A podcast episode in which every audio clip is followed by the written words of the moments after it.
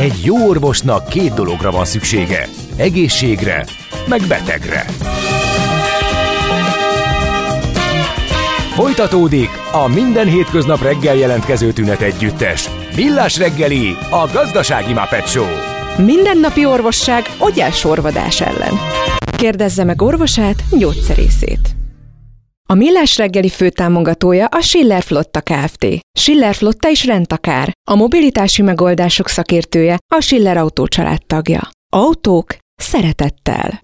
Jó reggelt kívánunk mindenkinek, 8 óra 10 perckor, július 27-én csütörtökön ez a Millás reggeli itt a Rádió Café 98.0-án, a stúdióban Várkonyi Gábor. És Kántor Endre, megérkezett a nap SMS-e. Na, jöhet. Egy erősebb makroökonómiai szigorlattal felért a piaci elemző beszéde nekem, aki a Corvinus elvégzése óta nem foglalkozó makropiaci összefüggésekkel, ki fogom jegyzetelni, ha mit emelnek, az hogy hat, nagyon sok a változó. Munkanélküliség, irányadó kamat, reálkamat, reálinfláció, nominális infláció, hó per összehasonlítás. Hát igen, ez egy alapos. Alapos, volt. és hogy ugye a kötvénypiac az általában ilyen, de törekszünk arra, hogy az összes szakértőnkkel a megszólalások ilyenek legyenek, meg még a szakértők nélkül is természetesen azok a magyarázatok vagy kommentárok, amiket a folyamatokhoz fűzünk. Hát reméljük, hogy segíthettünk. A Petőfi hídnál a budai rakpart környékén eltűntek az autók, szinte senki nincs úgy látszik, hogy mindenki um, 6 óra előtt 10 perccel érkezett a fővárosba, mert én ilyen forgalommal reggel Ugyanezt az M7-es, M1-es, M7-es közös szakasz meg a belvárosi részen nem, nem, is, nem is értettem, hogy mi van. Mindenki be akar rohanni, és utána lehet, hogy tényleg eltűntek az autók, hogyha itt kinézünk az ablakon, a Váci út forgalma egészen dinamikus, azt lehet mondani, úgyhogy Ugyanezt tapasztaltam, elindultam szépen Sasalomról reggel, szokásos 15 perccel számoltam, ehhez képest olyan forgalom volt a Kerepesin meg a Hungarian, mint hogyha egy órával később lettünk volna. Igen. Na mindegy, hát reméljük, hogy most már jól lehet majd közlekedni. Mi pedig elközlekedünk, egy kicsit kalandozunk globálisan, és globalizálódunk, digitalizálódunk, de aztán az a kérdés, hogy hogy adózunk utána. Figyelem! A nemzetközi helyzet egyre fokozódik. Ne közlekedj üzleti szemellenzővel a nagyvilágban. Aki naprakész és szemfüles, az megtalálhatja a lehetőségeket nemzetközi környezetben is. Cégstruktúrák, adótervezés, adóegyezmények és vagyonvédelem. Ebben segít a Nemzetközi Vagyontervezésről kristálytisztán a Millás reggeli pénzügyi panoráma rovata. Dr. Magyar Csaba okleveles adószakértő, a Crystal Worldwide ZRT vezérigazgatója a vonalban. Szervusz, jó reggelt! Jó reggelt! Jó reggelt! Sziasztok! Csaba, kérlek szépen találkoztam a, az Oszival, aki most költöztek ki Majorkára, és ez most divatos, hogy egy ilyen jó meleg helyre kiköltözik az ember, és ott azért jó, mert strand van, meg napfény, meg minden, és hát ott még adózni se kell. Oszi erről számolt be neked erről az mondta, hogy Igen, mondta Oszi, hogy menjünk, mert nagyon király. Tehát nem úgy van, mint itthon, hogy itt a, ott, itt, itt a NAV, és akkor mindenre figyel. Úgyhogy, ja, gondolkodom Igen, ez az, rajta. amire írtam a felvezetőben, hogy ugye ez mindig jót tesz az adózásnak, hogyha egy közepesen jól értesült ismerősünk ad nekünk eligazítást az adózás világában. Szerintem Gábor is sokat tudna mesélni arról, hogy az autók területén mennyi sok jó ismerős van, aki megmondja, hogy mi a tuti. Hát és van még a, van még a, a foci, helyzet, meg van még a csajozás, ez, meg a politika, ehhez mindenki Meg az ukrán háború, tehát hogy most már egy csomó minden, meg a Covid, tehát egyre inkább szakértők vagyunk, de tényleg ez egy, ez egy nagyon jellemző szenárió, hogy ami, amikor beül az ember egy eh, taxiba, vagy valaki mellé keveredik egy padon, és akkor rögtön elmondja, hogy majd megint az arany, meg a bitcoin. Tehát hasonló van az adózással is, és azzal, hogy a külföldi jövedelmek után ezt hogy kell tenni. Hát nem kell adózni, mint megtudtuk az előbb. Na, hogy van ez, Csaba? Igen, Ehhez általában képest? sokan úgy gondolják, hogy ha külföld, akkor ez, ahogy szokták mondani, gyerekkoromban volt annak idején, hogy az csűr. Tehát akkor egyáltalán nem kell ugye adózni utána, hiszen külföldön vagyok. És ehhez képest? Viszont ugye vannak, vannak klasszikus téfitek, és az egyik ilyen nagy klasszikus téfit, amikor azt mondják, hogy azért kell nekem adóznom, Magyarországon, mert magyar állampolgár vagyok. És ez részben igaz, de éppen ezért ez csak egy féligasság, hogy a magyar állampolgárság alapján kell adózni.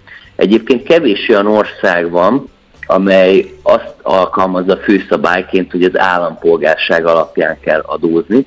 Egyébként még az Egyesült Államok ilyen, mint Magyarország ebből a szempontból, hogy főszabály szerint az állampolgárság alapján kell adózni. De igaz, hogy Magyarország minden állampolgárát magyar adózónak tekinti, hogyha a magyar állampolgár, még azokat is, akik hosszú ideje külföldön élnek, viszont ez alól kivételt képez az az eset, ha ennek a magyar állampolgárnak olyan országban van a lakóhelye, amely kötött Magyarországgal adóegyezményt a kettős adóztatás elkerüléséről. És ilyenkor az adóegyezmény felülírja az állampolgársághoz kapcsolódó hazai adózási szabályokat. Tehát az adóegyezmények nem az állampolgárságot, hanem a lakóhelyet tekintik a legfontosabb szempontnak az adóügyi illetőség megállapítása szempontjából. Visszatérve a majorkás példára és Oszira, tehát abban az esetben, hogyha Oszi magyar állampolgár, de elköltözik Majorkára, ugye Spanyolországhoz tartozik, és Spanyolország kötött Magyarországgal adóegyezményt, akkor meg kell nézni, hogy mit ír az adóegyezmény. Az adóegyezmény alapján azt kell nézni, hogy Osszinak hol van a lakóhelye. Ha Magyarországon van a lakóhelye, ő továbbra is magyar adózó, viszont hogyha ő neki már Majorkán van a lakóhelye, akkor spanyol adózónak minősül. Ezzel kapcsolatban az a rossz hírem, hogy egyébként sokkal magasabbak az adóterhek Spanyolországban, hogyha valaki ott él magánszemélyként, mint Magyarországon. Tehát nincs Spanyolországban ilyen különleges lehetőség, hogy nem kell egyáltalán adózni. Tehát akkor neki Spanyolországban kell majd adózni, hogyha ott van a lakóhelye. Egyébként van még egy kivétel itt az állampolgárság alapján történő adózás alól. Ha nekem van egy második állampolgárságom, és nem Magyarországon van a lakóhelyem, ilyenkor szintén nem minősülök a továbbiakban magyar adózónak, sőt, ilyenkor adóegyezményre sincs szükség. Tehát ez a két fő eset az állampolgárságot felülírja, hogyha van adóegyezmény, és külföldön van a lakóhelyem, vagy ha van egy második állampolgárságom, és külföldön van a lakóhelyem. Ezekben az esetekben nem fog magyar adózónak minősülni. Hát azt viszont gondolom nem lehet eljátszani, hogy kielvezi Majorkának a szépségeit, de közben itt van bejelentve Magyarországon állandó lakhelyre. Hát attól függetlenül a szépségeit maximálisan élvezheti, csak az a kérdés ugye, hogy adóznia hol kell ezután és ugye ez idő alatt, hogyha mondjuk ő neki van egy magyar cége, és a magyar cégből kap osztalékot, de ő Majorkán csak nyaral, akkor abban az esetben továbbra is neki Magyarországon kell az mhm. SZIA-t, meg a szocót megfizetni a kapott osztalék után. Viszont, hogyha ő állandó jelleggel kiköltözik Majorkára, akkor abban az esetben, hogyha ő spanyol adózóvá válik, mert ténylegesen ott van a lakóhelye, akkor ugye bejön a spanyol-magyar adóegyezmény, és azt kell nézni, ugye, hogy Magyarország az osztalékra mennyi adót állapíthat meg, ugyanis Magyarországon van SZIA külföldiek részére fizetett osztalékra, megnézzük, hogy az adóegyezmény alapján Magyarország ebből mennyit adóztathat, és a maradék után Spanyolországban kell adózni a spanyol szabályok után. Na és mi van akkor, hogyha valaki azt mondja, hogy én itt vagyok, de valójában nem ott van, hanem máshol. Mondjuk Boris Becker barátunk például tudna erről mesélni. Mik itt a pontos szabályok azzal kapcsolatosan, hogy mennyit kell valahol tartózkodni ahhoz, hogy ottani adózónak minősüljön jellemzően? Ugye Boris Beckernek lett az egyik leghíresebb az esete ezzel kapcsolatban, ugyanis a német adóhatóság már-már titkos szolgálati módszerekkel megállapította, hogy hát Boris Becker valójában Németországban lakott. És ugye hiába mondta Boris Becker, hogy ő már külföldi adózónak minősül, a német adóhatóság azt mondta, hogy valójában itt van Boris Becker Németországban, ezért itt kell adóznia, és hát ugye mindenki ismeri a sztorit, hogy eléggé meg is hurcolták, tehát mondhatjuk, hogy példát is tatuált vele a német adóhatóság. Viszont ugye itt vannak különféle szabályok, amire figyelemmel kell lenni, és ez is egy nemzetközi adózási tévhit, hogy gyakran dobálóznak ez a 183 napos szabályjal hogy ugye ott kell adóznom, ahol 183 ö, napot töltök el. És ez is egy ilyen féligasság. Ugyanis, ahogy említettem, hogyha Boris Becker úgy döntött, hogy ő most már svájci adózó, és elhagyja Németországot, akkor neki Svájcban kell, hogy legyen az állandó lakóhelye. Ha Németországban is fenntart egy lakóhelyet, akkor meg kell nézni az adóegyezmény alapján, hogy hogy kell eljárni. És az adóegyezmények ilyenkor úgy rendelkeznek, hogy a következő kategória, amit nézni kell a lakóhely után, ez az úgynevezett létérdek központja. Magyarán melyik országgal áll fenn a legszorosabb gazdasági, szociális és kulturális ö, kötődés. Hol dolgozol, hol űzöd a hobbidat, hol járnak a gyerekek iskolában, hol érsz a családdal, tehát ez a következő ismérv. Egyébként ugye ez egy picit szubjektív, mert hogyha két országgal is erős kapcsolatom van, akkor ugye nézegetni kell, hogy akkor mi az, ami sokkal inkább az egyik ország irányába mutat. Viszont, hogyha mind a két országban fennáll ez az úgynevezett létérdek központja, akkor jön be egy harmadik ismérvként a szokásos tartózkodási hely, magyarán ez a 183 napos szabály. És hogyha úgy látják, hogy mind a két országban van lakóhelyem, mind a két országban van létérdekemnek központja, akkor a 183 napos szabályt kell levenni a polcról, és ugye ilyenkor azt nézik, hogy fizikailag hol töltötte az idejének a többségét az a bizonyos adózó, és ha azt látják, hogy mondjuk 183 napot meghaladóan töltött Boris Becker Németországban időt, akkor abban az esetben ugye német adózónak fog minősülni. Persze azért, ahogy említettem, ez a lakóhely, meg a létérdek központja tűzelve van szubjektív elemekkel, viszont ez a 183 napos ez elég konkrét, hiszen ugye ez alapján meg tudják nézni mondjuk, hogy mennyiszer használta a bankkártyáját az országban, hogy egy büntetőügyben lekérhetik mondjuk a mobiltelefonjának a cella információját, és az alapján fogják megállapítani, hogy ő hol töltött több időt. De hozzáteszem, hogy ez a 183 napos szabály, ez ugye egy hátul levő ismérv, csak hogy még egy példát mondjak, annak idején volt egy Dán üzletember, aki Dániában élt, de Angliába járt ki dolgozni. És ő hétfőn felszállt a repülőgépre, és Londonba elment Kopenhágából, és péntekig ott dolgozott, majd visszatért mindig Kopenhágába. És ez az adózó arra hivatkozott, hogy hát ő angol adózó, mivel 183 napot meghaladóan kint töltött időt Angliában. Viszont a Dán adóhatóság azt mondta, hogy azt mi elfogadjuk, hogy ott voltál többet, de a lakóhelyed és a létérdeked központja itt volt Dániában, hiszen itt él a családod, itt vagy tagja a golfklubnak, és egész egyszerűen minden erős kötődésed Dániához tart téged. Egyedül annyi szempontod van Anglia iránya felé, hogy neked ott volt a munkahelyed, és 183 napot meghadóan kim voltál, de a tényleges lakóhelyed és a létebeket központja valójában Dánia volt, és egyébként utána az Európai Unió Bíróságán is jóvá hagyták ezt a Dán adóhatósági érvelést, hogy valójában Dán adózó volt az illető. Akkor pont jó a kérdés a hallgatónak, hogy ebben a kontextusban teszünk különbséget állandó és tartózkodási hely között. Tehát akkor ezt figyelte az adóhatóság, hogy hogy is fogalmaztál, olyan szépen volt az élet, mi, mi volt neki Dániában az élet? Létérdek központja. A lét érdek központja, gyönyörű, Jegyezzük köszönöm, meg. ezt eltesszük. Szóval ez, ez fontos, oké. Okay. Um, na de aztán mi van akkor, hogyha pont fordítva van, tehát külföldről származik az osztalék? Ugye abban az esetben, hogyha én magyar adózó vagyok, és külföldről kapok osztalékot, akkor megint csak meg kell nézni, hogy van-e adóegyezmény. Egyébként nagyon sokszor találkoztam azzal az esettel, amikor volt magyar vállalkozónak külföldi érdekeltsége, a külföldi társágtól kapott osztalékot, és ő úgy gondolta, hogy nem kell adózni, hiszen van adóegyezmény a kettős adóztatás elkerüléséről. De az nem jelenti azt egyébként, hogy ilyenkor Magyarországon egyáltalán nem kell adózni.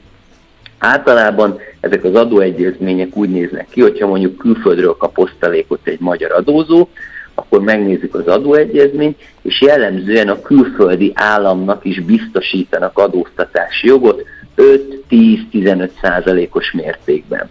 Nem biztos, hogy adóztat, de adnak neki jogosultságot az adóegyezményben. És ilyenkor a külföldi államnak a belső szabályait kell megnézni, hogy ő ilyenkor levon adót, vagy sem, ha külföldre fizet osztalékot egy ottani társaság. Hogyha nem vontak le adót külföldön, de én magyar adózóként külföldről kaptam ezt az osztalékot, akkor itthon ugyanúgy kell eljárnom, mint hogyha egy magyar cégtől kaptam volna az osztalékot, tehát 15% SZIA-t, plusz 13% szocót felső korláttal be kell fizetnem a magyar költségvetésbe.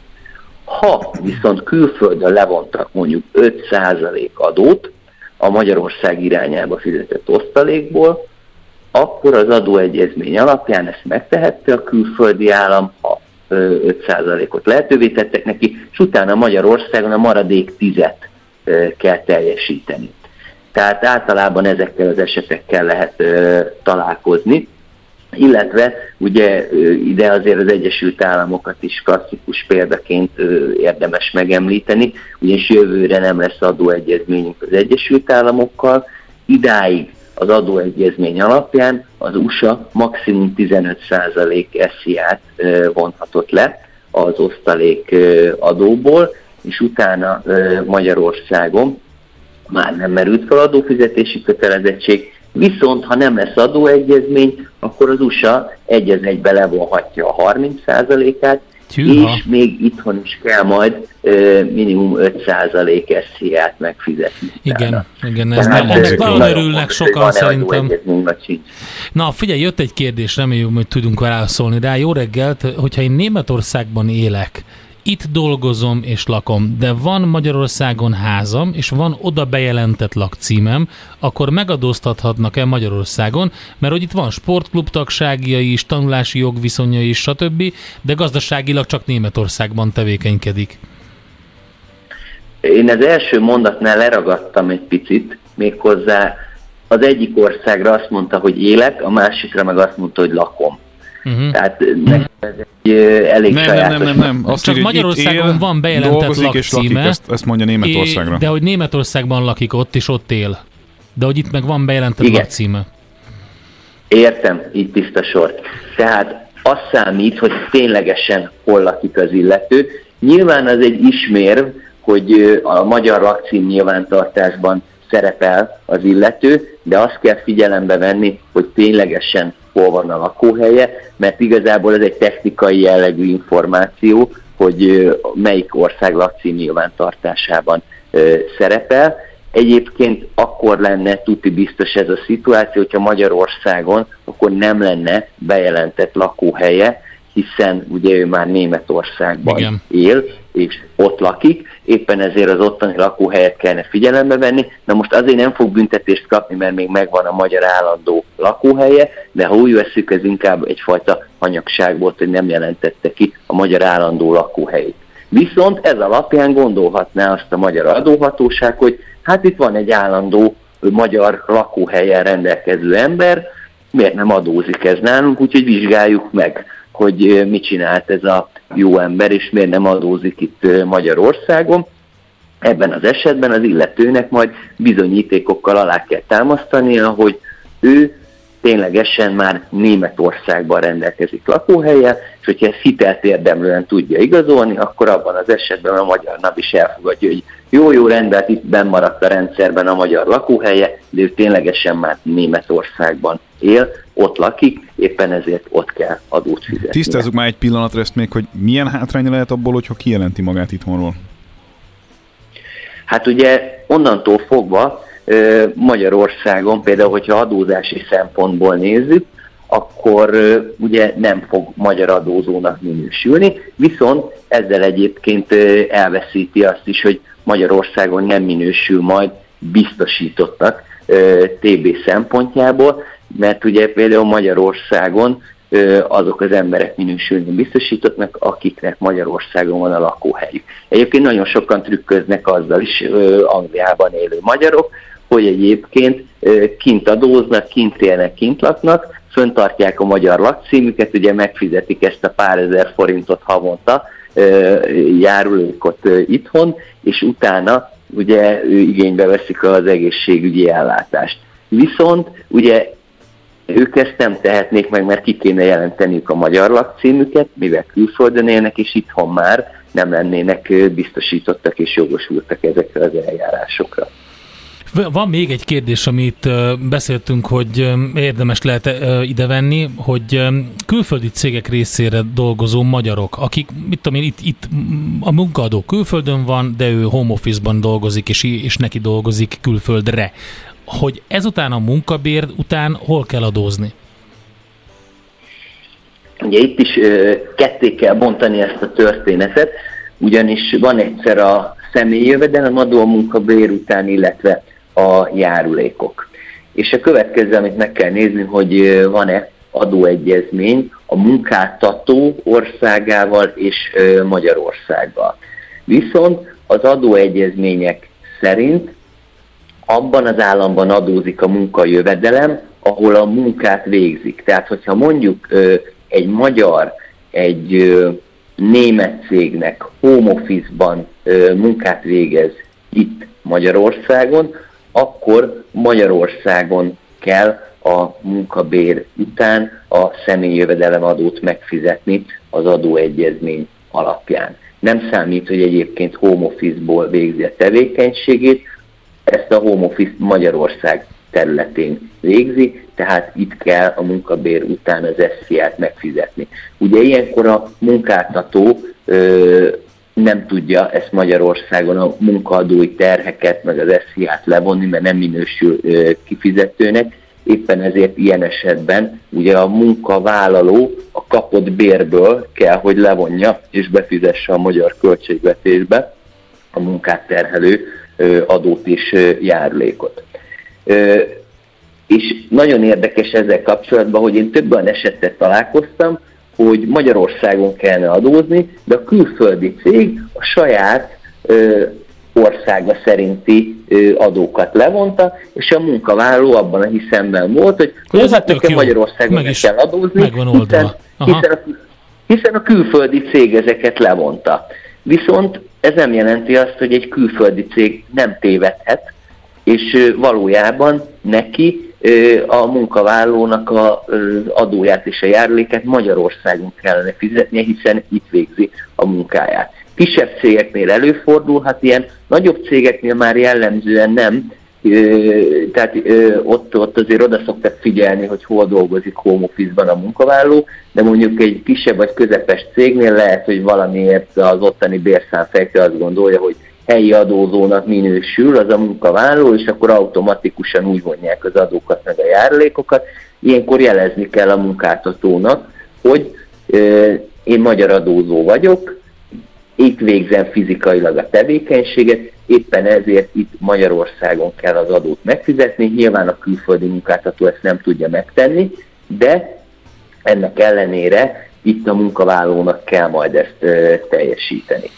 Hát van mire odafigyelni. Akkor eloszlattuk ezeket a tévhiteket a kalandozó magyaroknak a különböző népszokásait megpróbáltuk tisztázni. Vannak még persze kérdések számtalan, de hogyha, a, hogyha majd visszatérünk erre, ha olyan kérdések jönnek, amiből ki lehet egy, egy újabb ilyen blokkot farigcsálni, akkor majd még megválaszoljuk őket. Csaba, nagyon szépen köszönjük, érdekes volt nagyon a beszélgetés. És Oszinak adóznia kell. Oszi, adóznia kell, így van. Nem, nincs kolbászból a kerítés. Az a rossz hír, az a rossz hír, de bánatában Majorkáról átugorhat egy picit Ibizára, és ja. akkor ott meg igaztalódik. Igen, oké. Okay. Köszönjük szépen. Köszönjük. Szép napot neked. Én is, sziasztok. Dr. Magyar Csabával beszélgettünk okleveles adószakértővel, a Crystal Worldwide ZRT vezérigazgatójával. Járj mindig egy lépéssel előrébb. Elemezzük együtt a határon átnyúló ügyleteket jogi és adózásügyi szemszögből. Emlékezz, ne tedd az összes tojást egyetlen kosárba. Ez a pénzügyi önvédelem tudománya. Nemzetközi vagyontervezésről kristálytisztán.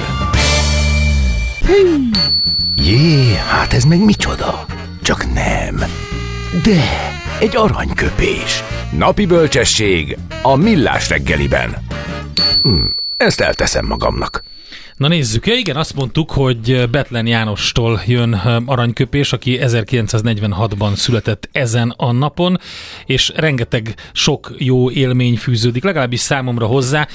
Televíziózás aranykorának is lehet nevezni azt, amikor már ugye szabad uh, sajtó működött Magyarországon, és akkor uh, láttunk egy, egy, egy nagyon sok politikai jellegű uh, és nem politikai jellegű szociális műsorban. Egyébként ő közgazdász végzettségű is, Betlen János.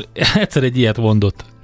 Mindig a leghülyébb emberek beszélnek a legtöbbet. Normális ember értekezleten eleve nem is szólal meg. Hát figyelj, én mennyire egyetértek ezzel és azt szeretném hozzátenni, hogy az egyik kedvenc játékom a Bullshit Bingo, amit ezeken az értekezleteken kell játszani, és az úgy működik, hogy az ember, a, aki benne van a játékban, mindenki, van egy, egy ilyen pool különböző szakkifejezésekből, amiket mostanában használnak key, KPI például, meg, meg, amit akarsz a, a, a mai modern üzleti slangből, zsargomból, ezek szépen le vannak írva, mindenki ötöt kihúz, az lesz az, amivel bingózik. És akkor úgy működik a dolog, hogy ha mind az öt megvan, akkor kijön ugye a bingo, akkor föl kell állni, és azt kell mondani, hogy bullshit. Az értekezlet ettől gyönyörű. Persze be lehet keverni még a bullshit bingóba olyasmit is, ami tudjuk, hogy kedvenc középvezetőink, felsővezetőink szavajárása viccből, és akkor egy kicsit nehezített pálya, de minden esetre tényleg uh, érdekes az, amikor, amikor valaki, hogy is mondjam, reflektorfénybe szeretné helyezni magát, és nem tudja abba hagyni Vannak egy szintidők? Erre? Bullshit bingóra? De, de, nem, nem hiszem, hogy nem, nem tudom, nem, nem tudom, hogy amikor leggyorsabban, hát Igen, ugye tehát, hogy hány nincs perc alatt jön ki? Akkor Másfél perc alatt megvan a bullshit bingo, és akkor te nyerted a kört. Igen, nem tudom, lehet. Azt, hogyha valakinek van szintidő, akkor az írja meg nekünk.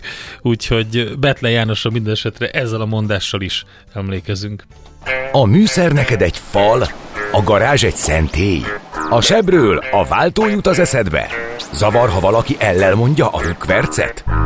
Akkor neked való a futómű, a millás reggeli autóipari rovata. Hírek, eladások, új modellek, autós élet, Kressz.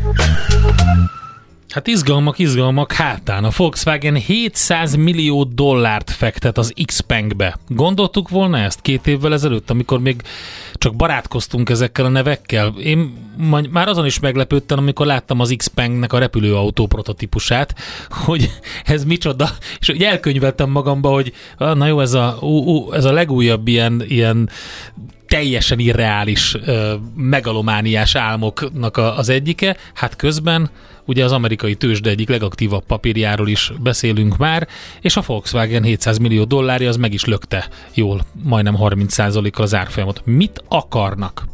Éppen azt az SMS-t keresem, amit egy órával ezelőtt kaptunk, és arról szólt, hogy én a kínai autóipart éltetem szemben az európaival, meg az amerikaival, amit egyszerűen nem, nem, nem tudom értelmezni, hogy ezeket hogy lehet levezetni abból, amiket én mondok, de hát mindegy. Mindent le lehet. Mindenkinek van egy igazsága. Én éppenséggel pont arról beszélek folyamatosan, hogy az európai autóipar, hogyha a lényeges értékeket nézzük, akkor nyilván még mindig sokkal-sokkal előrébb áll, mint bármi más, és remélhetőleg ez így is marad, csak hát a világ az alakul át, a világ legnagyobb autópiaca a kínai, és a kínaiak azok most indultak el frontális, hogy mondjam, ütközet, ütközetbe, ahol ki fogják szorítani az európai autóipart a világ legjelentősebb gyártói listájáról, ugyanis Hát ez a sztori, amit ugye egy órával ezelőtt érintettünk, hogy 700 millióért, ha jól emlékszem, ráadásul csupán az 5%-át veszik meg egyébként az x nek tehát egy egészen minimális részt sikerül ebből összehozni.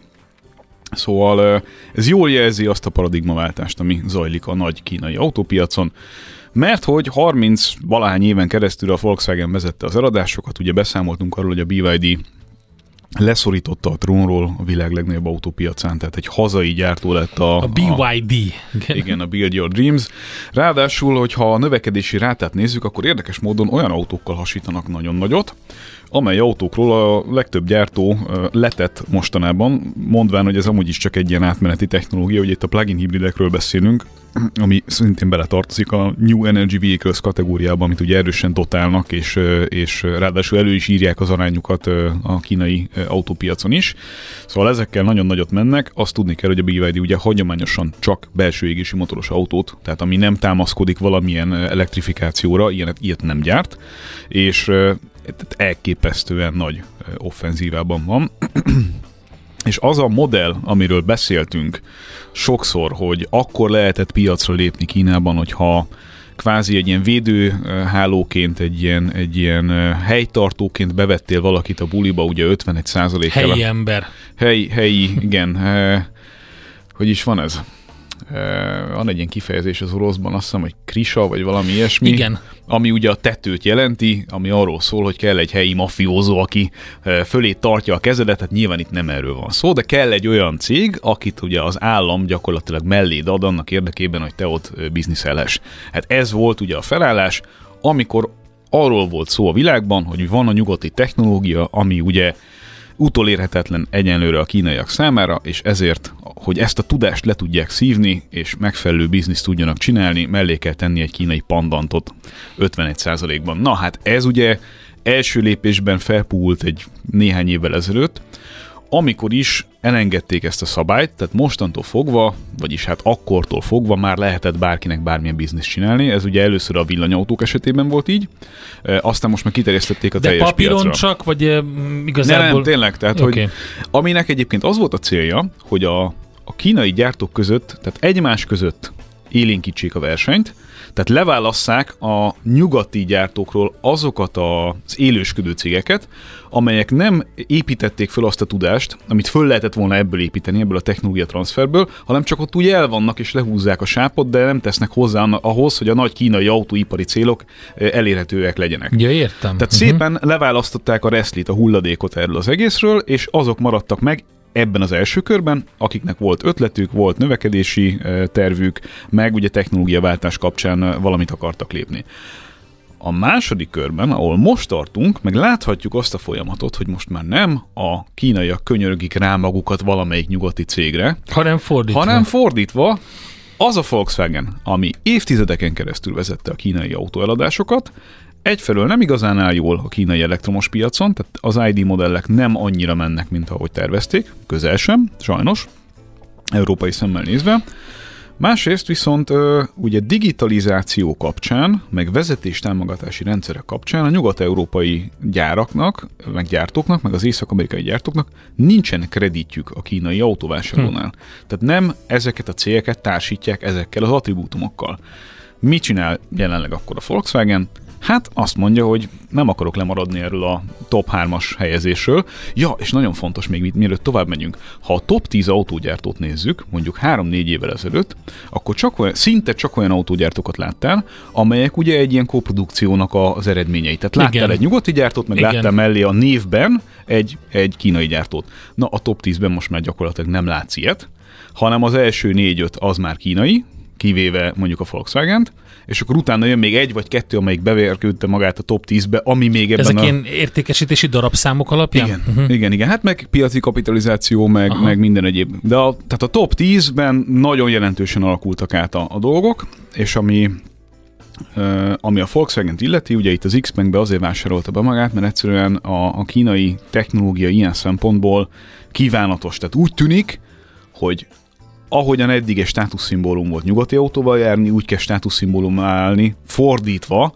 kínai autóval járni, és minél inkább high-end kategóriáról beszélünk, annál inkább. Státuszszimbólum már Kínában? Igen, Vagy, igen, igen, tehát ugye, igen. Mi, hogyha piac méretét nézed, akkor nyilván az egy sokkal fontosabb dolog, mint hogy Európában mi a státuszszimbólum egy ilyen autógyártó számára. Értem, nagyon érdekes tényleg. És egyébként pedig ugyanazt láthatjuk itt Pepitában, amit láttunk a német autópiacon, amikor a kínaiak vásárolták be magukat. Persze ott egy kicsit trükkösebben kellett csinálni, különböző rész, részvénypakettekkel, minimális százalékokkal, Hát, hogy pont ne kelljen, be, pont ne kelljen keresztül, igen, igen, igen. Hát ugye ezt csinálták a Mercedesnél, hogy éppen pont kiszámolták, hogy mi az a részvénypak, amit még nem kell hivatalosan ugye nagy dobra verni. Ami még érdekes, két-három, két-három fontos kulcsmondat. Az egyik, nagyon durván csökken a Kínába exportált autóknak az aránya, uh-huh. tehát egy, egy ilyen meredek zuhanást láthatunk, miközben a Kínából exportált autók, tehát a, a fordított menet, az meg nagyon meredeken emelkedik, ugye ezt lehetett sejteni, hogy ez be fog következni rövid időn belül. Nagyon érdekes, hogy komoly tervekkel jönnek a kínaiak Európába annak érdekében, hogy A. olyan gyárakat vegyenek meg, amelyek egyébként bezárásra ítéltek, tehát a hagyományos európai autógyártók ugye a az európai autóipar kevési támogató, kevési szupportív környezete miatt ugye innen elviszik a termelést, de a kínaiak meg ugye ide akarnak jönni, és egyébként akarnak alapítani friss autógyárakat is. Itt leginkább a, a SAIC, ami az ugye a Magyarországon is ismert MG tartozik, került játékba. Valószínűleg Kelet-Európában fognak csinálni egy gyárat, éppenséggel még egyébként lehet, hogy Magyarország is versenyben van ezért a gyárért. és még valami, a, a beszállítói oldalon, tehát amit mondjuk a Boschnál, a Continentalnál, CTF-nél, tehát ezeknél a nagy és egyébként jellemzően német autóipari beszállítóknál látunk, amelyek ugye nagyon szorosan dolgoznak együtt kínai autógyártókkal is. Nos, az a tapasztalásuk, és erről sok interjú jelent meg ezeknek a cégeknek a vezetőivel, hogy mivel a fejlesztési sebesség az körülbelül a fele vagy a harmada annak, amit az európaiak meg az amerikaiak csinálnak. Tehát két-három év alatt jönnek ki komplet márkák is adott esetben, persze tűnnek is el, mert ugye nem egy konszolidált piacról beszélünk még itt. Ezért, és, ja, és nagyon affinisak mindenre, ami új technológia, ezért a hangsúlyos fejlesztési irányokat már a kínai piachoz adaptálják, és nem csak arról van szó, hogy innen fejlesztenek oda, hanem hogy új fejlesztőközpontokat már Kínában hoznak, hoznak létre. létre. Uh-huh. Hát figyelj, ez előbb-utóbb ez, ez elkerülhetetlen volt, hogy a, beérik egy ilyen szintre a piac, a mérete az bőven megvan hozzá, hogy ez megérje megcsinálni, és nem arról van szó, hogy na majd mi itt visszük az ászlót Európában, és majd ráerőltetjük, ami, ami volt mondjuk, mit tudom én, 30 éve, vagy 40 éve. Tehát, ott a digitalizáció ugye eleve nem volt egy kérdéses dolog, ott kellett csinálni egy rendes hardware Uh-huh. Csak az a helyzet, hogy mi itt Európában a közlekedési kultúránknál, meg a, meg a hagyományainknál fogva továbbra is ugye a hardware irányából közelítjük ezt uh-huh. az autókérdést, miközben, hogyha megnézed, hogy mondjuk egy nagyon-nagyon nagy népsűrűségű, nagyon nagy forgalmú, tehát nagyon kicsi átlagsebességű és nagyon zsúfolt városokkal működő Kínában, totál teljesen mindegy, hogy a kormány visszajelzés milyen, uh-huh. meg a futómű milyen, meg az autó vezethetősége milyen, ott két dolog számít, minél több közösségi médiás, meg közösségi cuccos dolgot tudja belerakni, tehát hogy tudja zoom meetingelni igen, az autóban, igen, igen. tudja TikTokra feltölteni hülyeségeket, hogyha akarsz autóból, meg autón keresztül, meg minél több olyan vezetés támogató rendszer legyen benne az autóban, amiben egyébként a kínaiak elég élen járnak, ami megkönnyíti neked a dugóban való közlekedést úgy, hogy másra tudjál figyelni. Hát ez, sőt, beülnék és vigyen haza koncert után, az lenne az igazi. Hát itt még, hát itt még nem van. Ah, igen, értem. Na jó, tehát az Xpeng story, legalábbis ez a új fejezete ennek, amikor is a Volkswagen odaállított 700 millióval, és azt mondta, hogy jó napot kívánok. Meg még egyet tegyünk hozzá, az Audi is bevásárolta magát valahova, mert kell nekik egy másik platform ahhoz képest, Na amit tessék. a VW Concern csinál. Tehát egy kínaitól hoztak, egy kínai cégtől hoztak villanyplatformot a megegyezés szerint, még nem tudjuk a pontos részleteket, de annak érdekében, hogy ne veszítsenek további tempót, annak érdekében bevonták a kínaiakat a villanyautófejlesztésbe. Ez szerintem nagyon sok mindent elmond arról, hogy merre megyünk tovább a világ autógyártásában. Most leparkolunk, de jövő héten megint indexelünk és kanyarodunk, előzünk és tolatunk a Millás reggeli autós rovatában. Futómű. Élet négy keréken. Kedves hallgatónk tiltakozik, hogy te vagy az állandó szakértőnk, hát, de hát ez van, nem mint tudunk egy tíz éve. Szerelmesek vagyunk a Várkonyi Gáborba, kénten vagyunk coming out de, de az a helyzet, hogy szoktunk más autópiaci szakértőkkel beszélni. A Gábor egy kicsit más státuszban van már, úgyhogy Úgyhogy, úgyhogy nem autópiaci szakértőnek van itt most a műsorban, hanem vendégműsorvezetőként, úgyhogy így tessék rá tekinteni. És itt Öntöd van... az olajat a tűzre szerintem. De hogy is, mindegy. Itt egyébként igazad van. Tehát ez a, ez a klasszikus mondás, tudod, hogy soha nem magyarázkodj, mert a barátaid nem igénylik, az ellenségeidnek pedig mindegy. Tehát Igen. nem érsz vele semmit a magyarázkodással. Egy jó nagy nyújtózkodás Schmidt Anditól, aki most ért vissza szabadságról, ezért ez megengedőek vagyunk ezzel kapcsolatban, hogy még nem az a dinamikus, pörgős, egy hete- pattogós. Egy hete minden nap ilyenkor keltem.